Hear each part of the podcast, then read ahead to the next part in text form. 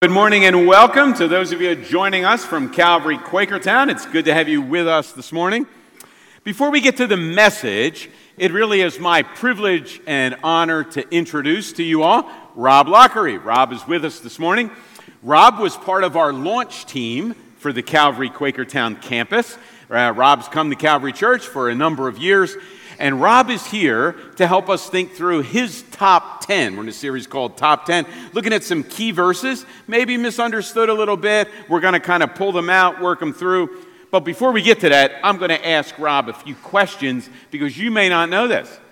Rob is a politician. Uh, yeah, we'll still let, don't leave, don't leave. Rob's a politician. Well, Rob, before we get to the political stuff, why don't you uh, tell us a little bit about your family, kind of your wife, kids, what they're up to. Sure. Yeah, good morning. Welcome. Hello, Quakertown. It's great to be up here in Souderton. um, my wife, uh, Kathy, and I have been, we just celebrated our 21st wedding anniversary on Thursday. So we've been married 21 years, yeah. Very good. And, um, as Charles said, we've, we've uh, are down at Quakertown, or up at Quakertown. We've been uh, attending Calvary now for about eight or nine years. We have three lovely daughters uh, who are very involved in Calvary. Um, we're in the Pennridge School District. Grace, our oldest daughter, just graduated a month ago from Pennridge, and she's uh, just wrapping up her second week of plebe summer at the United States Naval Academy. So she's there. Yeah, it's a pretty big deal. Evelyn, our middle daughter, she's going to be a junior next year, and uh, she's just back, I guess, a couple weeks. Uh, she was in Haiti with the Haiti missions uh, trip. And then Amelia, our youngest, is going to be in ninth grade, and I know both Amelia and Evelyn have their bags packed, ready to go to Harvey Cedars tomorrow. So there you go. Very good. involved in the, in the youth and the church and things like that. Well, it's good to have you. Now, Rob, you're a Bucks County Commissioner. And if most of these people here are like me, we understand mayors, governors, congressmen, um, senators. What does a county commissioner do? Yeah, good question. Uh, it's a little civics lesson we're going to have right now. Um, so um, it, it's similar in Bucks County as it is in Montgomery County. In fact, most of the counties in the Commonwealth are run this way. There are three county commissioners that are elected, and you have one that's a chair. I'm the chair right now of the board, and so we oversee in county government everything from you know the the, the dispatchers that take your 911 calls, uh, all the way to children and youth and human services and the drug and alcohol commission to parks and rec and to open space preservation and farmland preservation and sort everything in between. So the courts, the row offices, so that's the sheriff and the district attorney, all of county government falls under um, the commissioners in terms of um, overseeing the budget, uh, implementing the budget. We don't make laws. Uh, mostly what we do is implement. Um, state and federal laws. And so we have that responsibility. And, and believe it or not, Bucks County government and Montgomery County is about the same size in terms of government. It's a, it's a half a billion dollar operation. Wow. Yeah. Okay, so now we know a little bit about what county commissioners do. Why in the world are, would you want to be a county commissioner? Blame my wife. No, I, I, I, if you knew her, you would know that is furthest thing from the truth. Um, yeah, so I've always had an interest in public policy, public service, and you know, when I was in school, high school, college, you know, I was a political science major, and uh, uh, you know, really have always had an interest in in government, and uh, was very involved after I graduated from college. I had an ROTC scholarship, and once I got back from uh, serving some time with the with the Army and out of Fort Knox. I got involved in some campaigns, um, and then that led through a couple of years to being involved in some public policy initiatives, working for um, county government. And then I kind of veered away from that. God took me on a different path and was involved in real estate development. And sort of my passion has always been community development, community revitalization, and I did a lot of that with. Um, uh, in my business. And then in 2011, uh, one of the um, individuals who was the county commissioner Bucks County got elected to a higher office, so it created a vacancy. Uh, and the way it works is the judges um, decide on who's going to be the next commissioner. And I was away, um, this was back in the fall, November of 2010. I was away actually on one of the men's retreats that I'm involved with, and, and I came back and there was a story about who's going to be the next commissioner and everything like that. And I came back on a Sunday night. My wife um, looked at me. She said, I think you should put your name in for this. I kind of took a pause. I mean, it's something I was interested in, but it was the furthest thing I expected to hear from her. And after a lot of prayer, uh, I mean, in a lot of prayer, um, we decided to, to, put my name in. And uh, lo and behold, judges picked me, and then I ran in 11 and ran again uh, in 15, and, and I've had the opportunity to serve. And, and I enjoy doing it because, you, you, know, as, as cliche or as corny as it might sound, at, at this level of government, um, you really can have an impact in people's lives. So that was one of the reasons I decided to do it. That's great. Well, politics is kind of a dirty business, and maybe uh, dirtier than ever these days. So, how do you navigate in that political world seeking to continue what Jesus started and live out your Christian faith? Yeah, uh, good question. It's not easy, I will tell you that. Uh, I haven't been kicked out of any restaurants yet, um, but um, I have had my share of mudslinging and uh, all kinds of uh, uh, you know social media stuff come at me, and it's it's it is pretty divisive and it can get pretty dirty and negative. But to answer your question, there's really sort of three things that I try to keep in in mind as I go through this. Um, the first is to really just respect everybody's opinion. And, and um, you know, I may disagree with them, and, and, probably more times than not, I do. Um, but I try to not be judgmental about where they're coming from. And sometimes when I see the anger or, or what's coming at me or somebody else that I'm, I'm involved with, I, I kind of just try to back up and say, look, I don't know what's going on in that person's life or their story and, you know, what makes them passionate about what they're saying. And so I just try to try not to be judgmental and try to show that person respect for the position that they're coming from. That, that's one thing.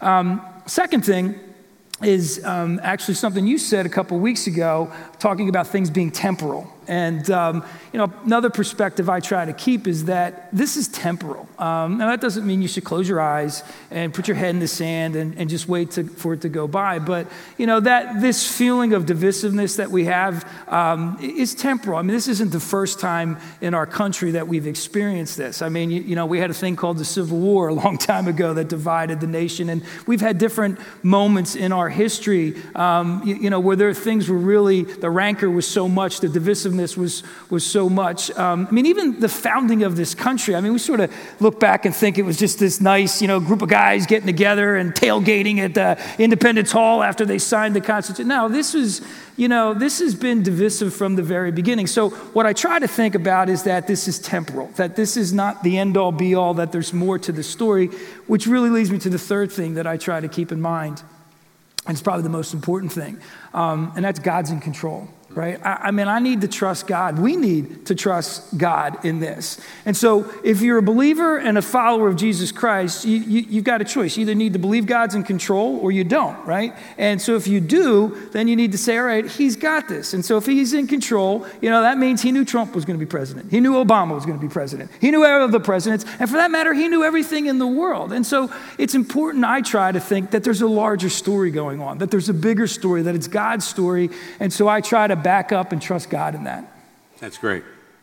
Uh, a couple of times I've heard you say that what you're seeking to do in government is pretty much what the church is called to do as outlined in Matthew 25. Mm-hmm. Why don't you kind of unpack that for us? Yeah. So I mentioned that the uh, county, and this again is the same in sort of Montgomery County for those of you that live there. Um, County government, half a billion dollar operation, about 80% of that, so to say about $400 million, goes to what I would call the human services arena. And, and uh, when you take a look at what's in our human services arena, it's, it's ironic um, how it matches up to what's in Matthew 25, the parable of the sheep and the goat. So, the parable of the sheep and the goat, Jesus is telling the story that we need to take care of the what? The thirsty, the hungry, those without clothing, the poor, the people who don't have a place to lay their head, those that are sick, and those that are in prison. Well, when you take those things, okay, and take them, there's a perfect match and an overlay into county government and into our budget. And so, what are we doing at the county? Well, we're taking care of the people that are in prison. We're taking care of the people that are hungry. We're taking care of the people that are thirsty. We're taking care of the people that need homes. We're taking care of the people that are sick. And this just, you know, doesn't mean sickness in terms of, um, you know, a sinus infection. We're talking about addictions, behavioral health issues. I mean, all of that's there. And so, you know, when I look at that, $400 million is a lot of money. And uh, each year we struggle with the budget because the needs are continuing to grow. They're not decreasing the needs in the community are increasing. And so we're wrestling with, well, how do we meet those needs? And, you know, in the back of my head, thinking about Matthew uh, 25, I'm thinking, wait, this is the church's role, and the church needs to be doing more than government needs to be doing in these things because that's what we're called to do. Yeah, we actually had you in to talk to a senior leadership team uh, a couple of months ago. And so let me ask you in front of these folks so, what recommendations would you give or ideas would you give us to think about about how Calvary as a church can participate or take the next couple of steps in some of those areas? Yeah, that's a, that's a good question. so, when you think about those areas and you think about that parable and what we're called to do, and in addition to working with widows and orphans, um, there's a lot that the county's involved in, a lot that you can, the church can, be involved, with. uh, involved with. Um, I was mentioning prisons. Um, you, you know, unfortunately, the prison population in this county, in Montgomery County as well, is not decreasing, it's increasing. Increasing so much that we have to build more space.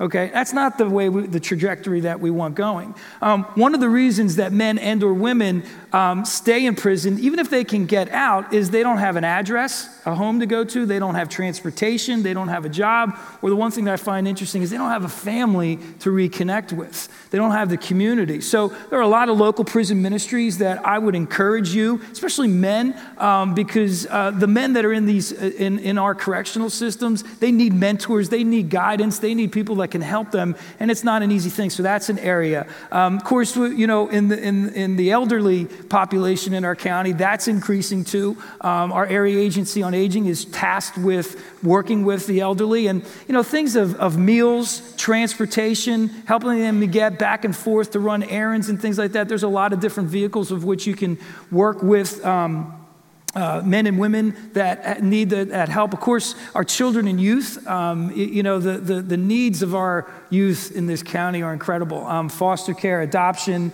um, just, just basic help of getting from point A to point B. And the pressure is put on county government to take care of those needs. And we need to work with the ministries and the nonprofits that are out there to help them. And, and so there's just a, a lot of things that we could be doing that I think we should be doing to re engage more in the public square. Yeah, and I'm sure you're all familiar with uh, the fact that the gospel is not only um, a message or good news that connects us to God, it's a message that needs to connect us to other people, better with ourselves, and living better in the world. And so the church doesn't exist for our own good, we exist for the common good. So we continue to think about those things as elders and leaders, SLT, and we have people like Rob helping us think through. That's why we do some of the very different things that we do that may not fit under your normal category of kind of church work. Well, Rob, the Bible tells us to uh, pray for our leaders, not just church leaders, but community leaders, governmental leaders, county commissioners, governors how can we, as your church community, pray for you, for the other county commissioners, for other governmental leaders? What are some things specifically that we can pray about? Yeah, good, good question, and thanks for asking it. Um, discernment, you know, to, to be able to discern, to have better judgment um, humility. You know, in the in the political world, the, the, the, those wheels keep turning, and you know, politicians they want to get elected again, they want to get to the next higher office or something like that, and you know, sometimes that requires them thinking more about themselves than about others, and and then they put things backwards. So I would pray for, would ask you to pray for humility, not just for me, but for others in that judgment and discernment as we go through, because there's, there's a lot of serious issues out there. Um, and uh, it requires us to have open eyes and ears and a heart to one another um, and, to, and to what the gospel has to say. That's good. I would encourage you to uh, take that as a recommendation. Include uh, Rob and the other county commissioners and governmental leaders uh, on your prayer list. And uh, Rob is going to give, bring our top 10 this morning. But before he does that, would you join me in praying for him? Lord, thank you uh, for Rob, for the ministry that he has in the lives of lots of people, not just in his family, but in the community, in the county, for all of the other governmental officials that he gets to rub shoulders with and influence. Lord, the things that he requested, we do pray for.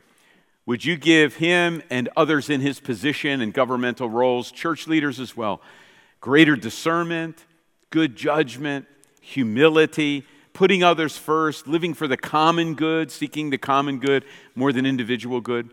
And Lord, we pray that wherever you've called us to serve, help us to think clearly about how we can continue what Jesus started in that context.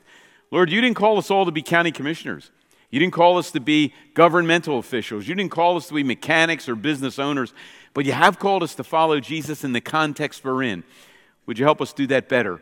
And would you help us do better as we think through how Rob has thought through some of this in his life? Thanks in Jesus' name. Amen. Yeah. Well, good morning, everyone. Good morning, Quakertown. Um, it's great to be back here in Souderton with all of you. Um, kind of dangerous giving a politician this, the, the stage here this morning, but uh, promise, I, I, last thing I want to be is a, a politician. Um, the first thing I want to do is make sure I can say exactly what I said in the first service. So if you're here in the first service, you might not. So Charles called and asked me to share uh, with you this morning my favorite Bible verse uh, into the top 10. And um, I gotta tell you, it's not an easy thing to do. I challenge you to sort of think of what your favorite Bible verse is, and I'm sure the moment you do, another one's gonna pop in, right? You know, I mean, because there's all kinds of stages of life that we go through, different seasons of life where, where Scripture speaks to us, right? Times of mourning and sorrow, we look for comfort from Scripture, and it gives us great comfort. Um, we look for guidance and direction, and we can get that. And there's, there's moments of just, you know, celebrating and praise, and, you know, so you, you have a lot of different Scripture scripture, at least I do, that I can point to and I think, wow, that, that, that's my favorite verse. And then you think of another one. So it's not an easy task. And earlier in the week, I got it down to two. I got it down to two. And then I thought, I can't do two because this is the top 10. If I do two, it'll be the top 11, and that'll change all the signs and everything that we're listening to.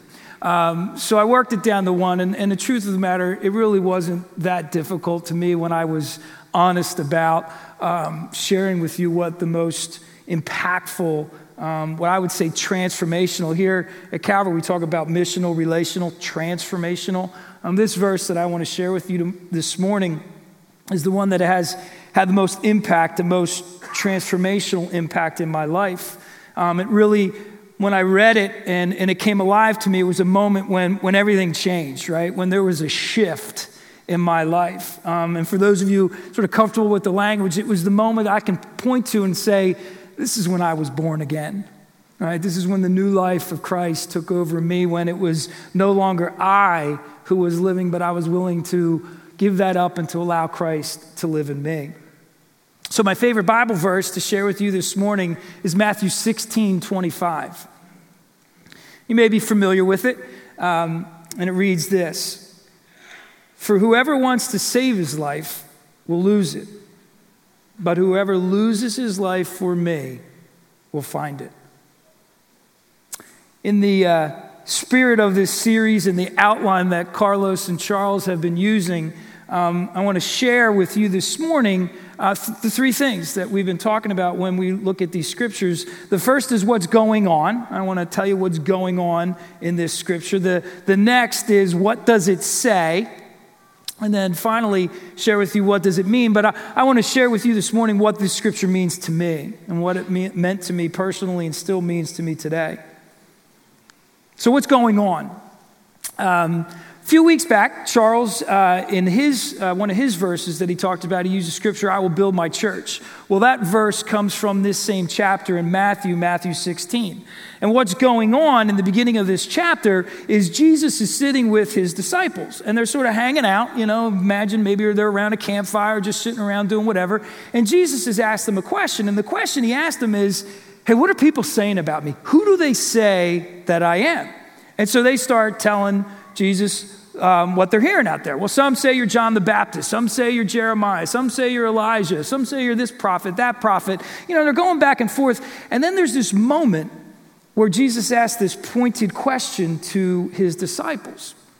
And instead of saying, What are others saying about me? he says, Who do you say that I am? What do you guys think? Who do you think I am? And this is when Peter answers him and he says, You are Christ the Son of the living God. And that's when Jesus says, Peter, you got it, right? Man didn't reveal this to you, God did. You know, you're the rock on which I will build my church. And nothing, Hades, nothing will prevail against it. And so at this point in this chapter and in this particular story, and then also at this point, sort of in the, the narrative of Jesus' ministry, there's going to be a shift that occurs.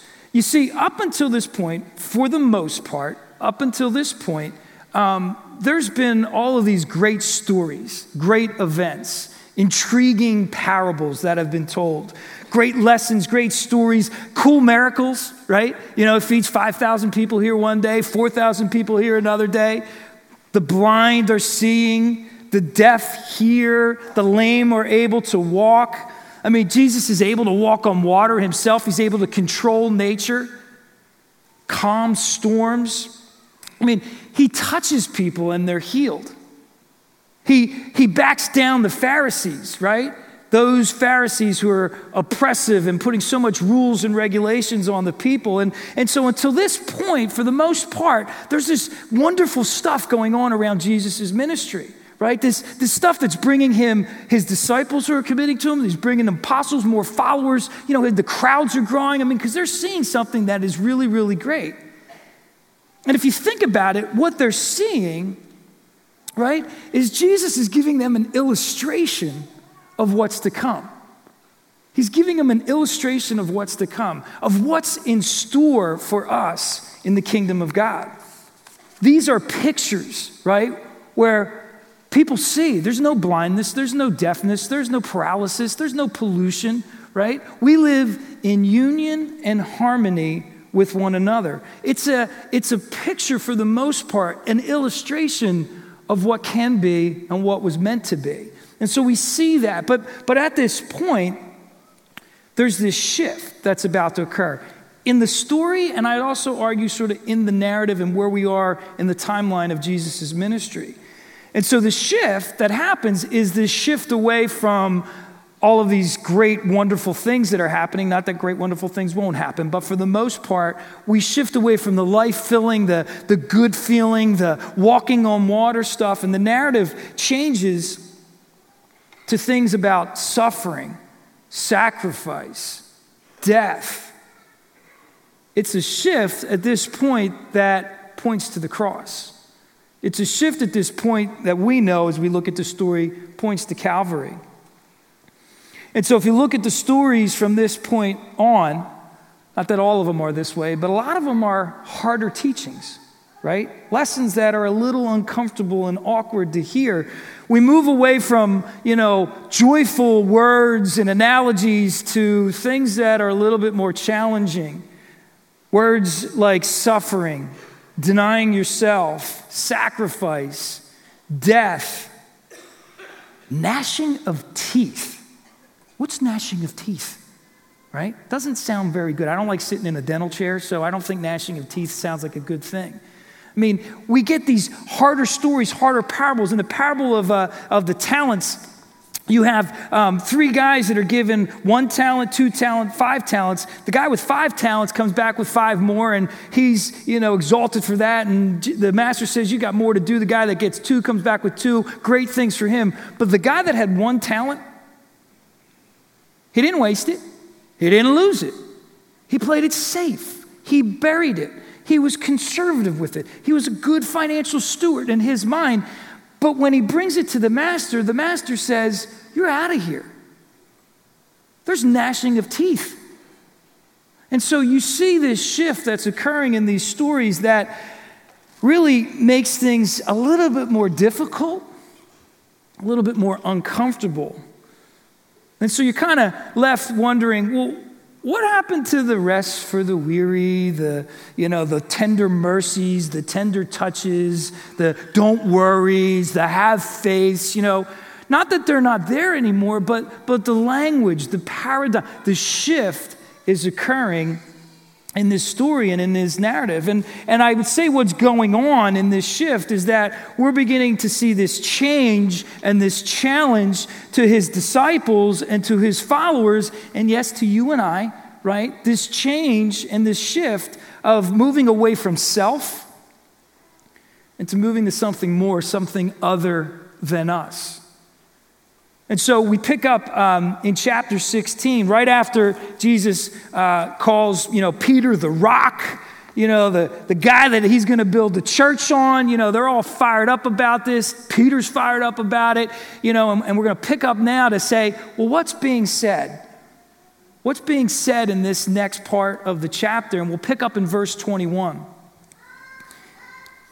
And so it says this From that time on, Jesus began to explain to his disciples that he must go to Jerusalem and suffer, there's that word, many things at the hands of the elders, chief priests, priests, and teachers of the law, and then he must be killed. And on the third day, he'd be raised to life. And I love this part. Peter takes him aside. Now, this is Peter who's like, Look, I got the charge. The church is going to be built on me. I can do this, no problem. And he hears all this and he takes Jesus to the side. Can't you say, Well, Jesus, come here. You can't be saying that. Let me tell you what's going on. And Peter says, Never, Lord. Never. This shall never happen to you. Jesus turns to Peter and he says something completely counter to what he just said a few verses prior. He looks at Peter and he says, Get behind me, Satan. You are a stumbling block to me. You do not have in mind the things of God, but the things of men. Then Jesus said to his disciples, If anyone will come after me, he must deny himself and take up his cross and follow me. For whoever wants to save his life will lose it. But whoever loses his life for me will find it. What good will it be for a man if he gains the whole world yet forfeits his soul? Or what can a man give in exchange for his soul? For the Son of Man is going to come in his Father's glory with his angels, and then he will reward each person according to what he has done. So you see the shift? You know, there's a shift that, that, that's happening in this story and in this ministry, and a shift that's being said to um, his disciples. You know, that story is, I read to you, is from Matthew 16. The story is actually um, recorded two other times in Mark and in Luke, um, and, and almost verbatim. So it's, it's, it's, it, uh, it's three times in the three Gospels there Matthew, Mark, and Luke. And, you know, I don't know about you, but um, I'm married. And um, when my wife tells me to do something, the first time, I usually go right out there and not do it. right? And I'm like, she couldn't really been serious about it. Um, you know, and I was, you think she really wanted me to do that? Now nah, we can get it done later, or whatever's going through my thoughts. And then the second time she says it, I'm like, oh, well, maybe she was serious about this. Maybe I should do it. You know, and then I kind of debate whether or not she was or wasn't, if I do it or when I'll do it. And the third time she says it, that's when I say, uh, yep, got it done. It's already almost done. I'll be right there, right? You know, the third time, is usually what they say the charm. The third time uh, is the one that, that is important. And so when I look at stories like this, uh, that are recorded in the Bible, I, I, sort of think the same thing. Not that if a story is told once, it's not important, but if it's recorded three times, almost verbatim, take note, right? Take note. Something's going on here. And so, what's going on and what's being said, and what Jesus is saying is this Following him is not going to be easy, but it'll bring life. That we have to deny ourselves.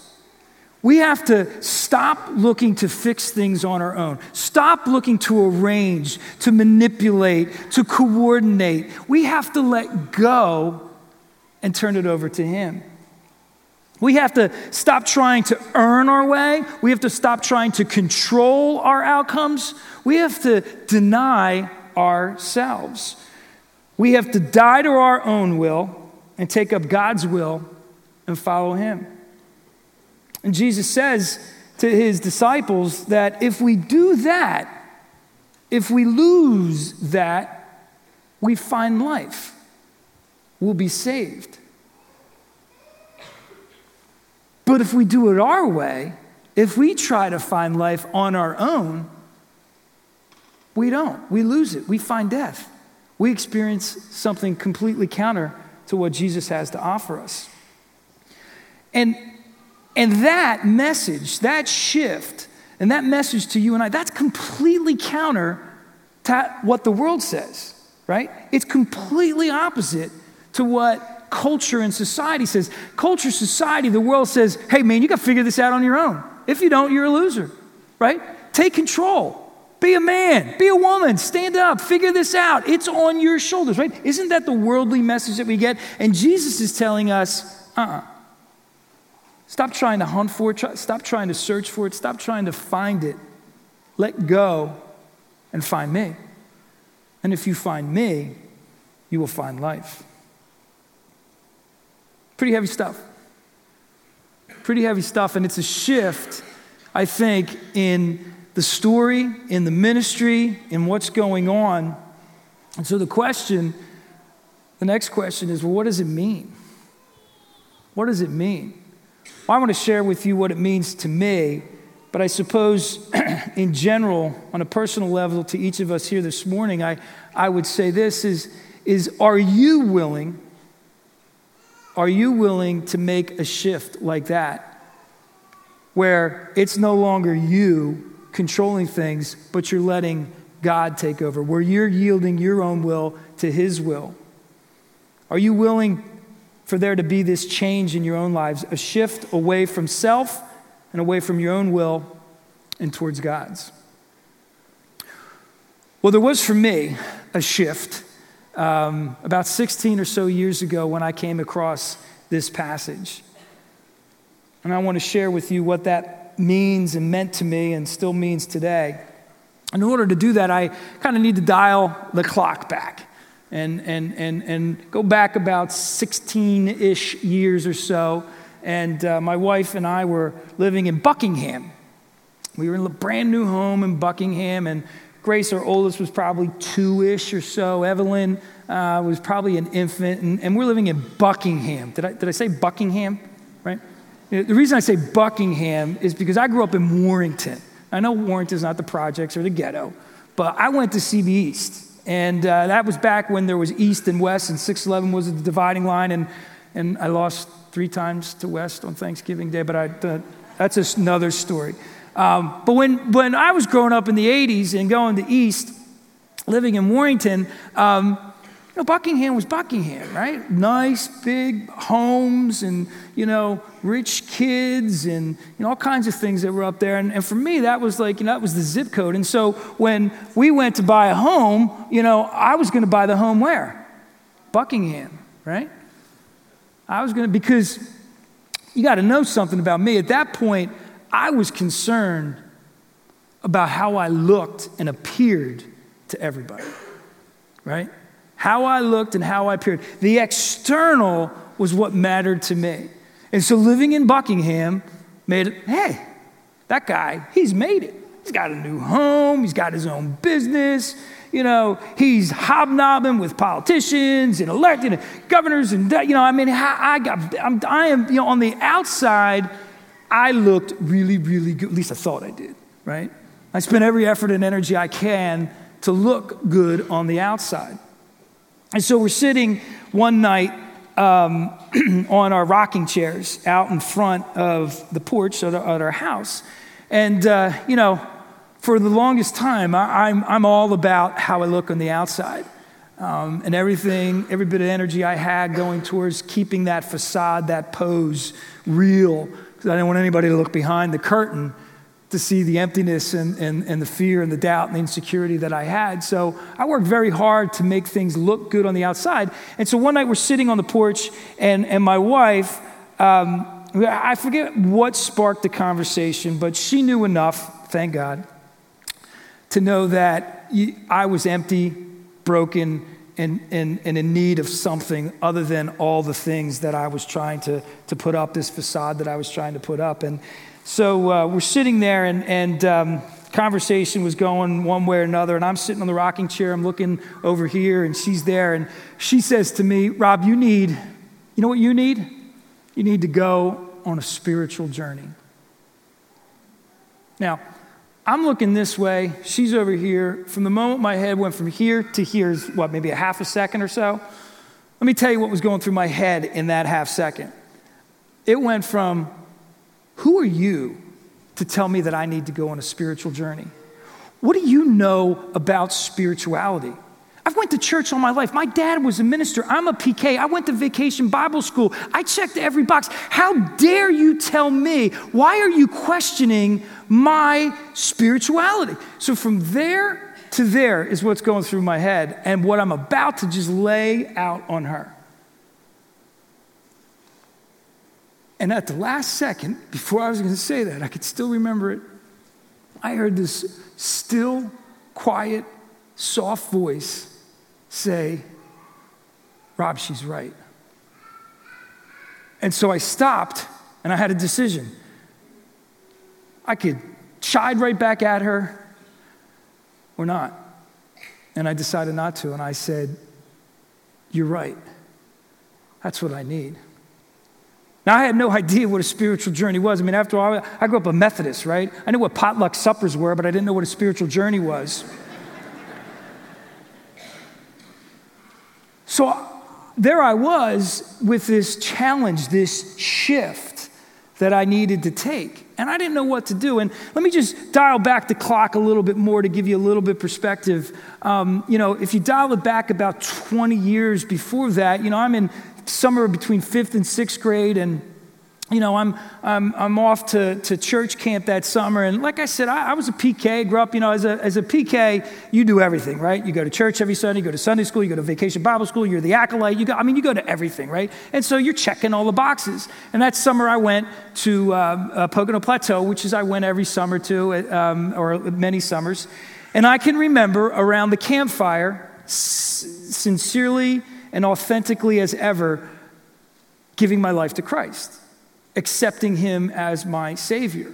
And I did. I mean, and, and, and I remember it like it was yesterday. It was real.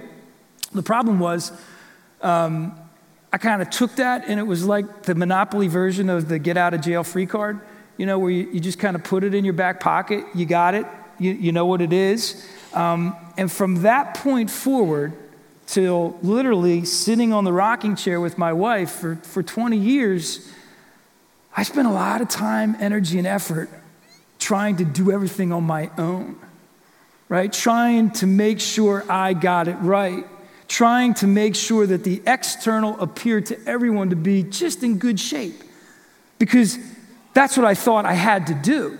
Right? I had to find my life. I had to seek it out. I had to do all of these things. And so I tried you know, and I tried. I tried to do everything, right? Because the last thing I wanted was someone to look behind all that and say, wow, this, this guy doesn't have what it takes, right? This guy's a loser. You know, that was my fear. And so I worked very, very hard at making sure the external looked good dated the best looking girls. I played varsity sports. I went to college and played football and ROTC. I mean, I had this whole all American guy kind of image that I thought was what I should look like. And, you know, after college, you know, I did, I got involved in politics. I was involved in a lot of campaigns. I was with congressmen and senators and governors, and I'm in my early 20s and I'm hobnobbing. And then I started my own business. You know, I'm reading all books about success and leadership and all this stuff. And I'm, I'm all over the place trying so hard hard, right, to, to keep up this pose and this facade of how I looked and how I appeared. Because that's what I thought I needed to do. I knew that I had that sort of get out of jail free card in, in my back pocket. But here I am now sitting on the porch in the rocking chair next to Kathy, and she tells me to go on a spiritual journey. And I knew that was the right thing to do. I mean, I can look back on this now. I know how God was working in her to work on me. And so I said, Yeah, but I had no idea what that meant. So I did something radical. Did something radical. I decided to read the Bible. Right? I mean, at this point, I had been reading all kinds of other things. I was familiar with the Bible, I was going to church, but I decided to read the Bible and, and I started in Matthew. And at about the same time that I started that, one of my best friends who was living down in North Carolina, we sort of had parallel lives, if you will, you know, families are the same. We were both in real estate and business and athletes, and he had some spiritual components to him. And, you know, we were, we were going through life together. He called me and he said to me, he said, Hey, I want you to read this book. And I'm like, Hey, Bruce, I, no, right now I'm reading the book. I'm reading the Bible. I'm done with all those seven habits of this and, you know, how to be an effective leader. And not that they're not important, but they weren't filling me, right? And I thought he was going to give me one more of those because we had this little book club. And he said, No, I want you to read this book. And I said, All right. He was so insistent, I read it. and the book was called Wild at Heart by John Eldredge. Um, this isn't a promo for that book. I'm just telling you, as I look back on it, God used my wife and my best friend at that time to penetrate that external shield that I had over me to get right to my heart, to open my heart to see things in a different way, to hear things in a different way. And so, as this was going on, one morning, sitting in my chair, early morning, devotions, I'm reading the Bible, and I come across Matthew 16 25. And everything changed. Everything changed. I had probably heard that Bible verse several times before. I'm sure I memorized it in vacation Bible school. It meant nothing to me. But that day, it was as if Jesus had said those words specifically for Rob 2,000 years ago, and as though Matthew recorded them for me 2,000 years. That's how personal that verse was to me at that moment. And, and everything changed everything changed. And God was working on me and my heart with my wife and my friend and, and giving me something that I needed, which was rest for the weary, right? I all of a sudden went to all the, ch- stopped the chasing and the running and the hunting um, and started to yield and give up that for God and to allow God and Jesus to do the work in me that so needed to be done because I couldn't do it on my own. So today I, I will tell you that I'm nowhere near where I need to be on this journey. Um, I fail more times than I succeed. It's kind of like that Waze, you know, app you have on your phone, like once you go in the wrong direction and then it kind of reorients you. You know, I, I got a lot of reorienting over the last eight, 16, 17 years.